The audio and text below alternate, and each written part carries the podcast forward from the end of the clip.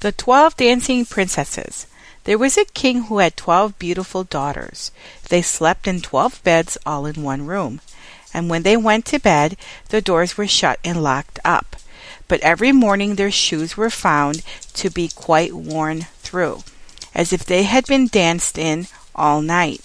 And yet nobody could find out how it happened or where they had been.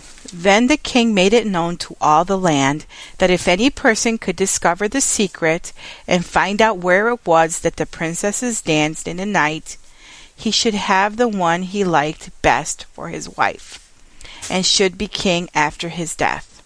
But whoever tried and did not succeed, after three days and nights, should be put to death. The king's son soon came. He was well entertained, and in the evening was taken to the chamber next to the one where the princesses lay in their twelve beds. There he was to sit and watch where they went to dance, and in order that nothing might pass without his hearing it, the door of his chamber was left open.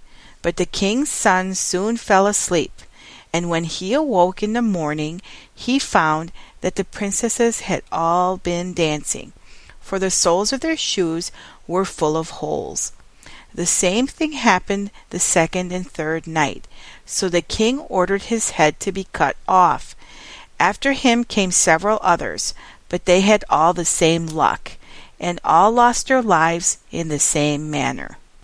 Now it chanced that an old soldier, who had been wounded in battle and could fight no longer, passed through the country where the king reigned, and as he was traveling through the woods, he met an old woman who asked him where he was going.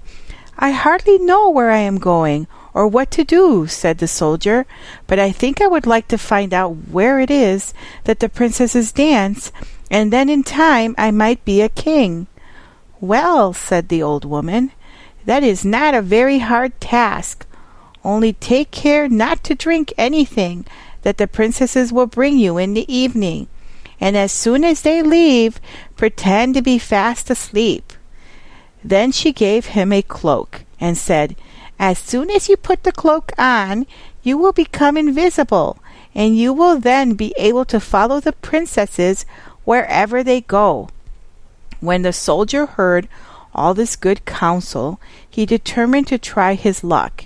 So he went to the king and said he was willing to undertake the task.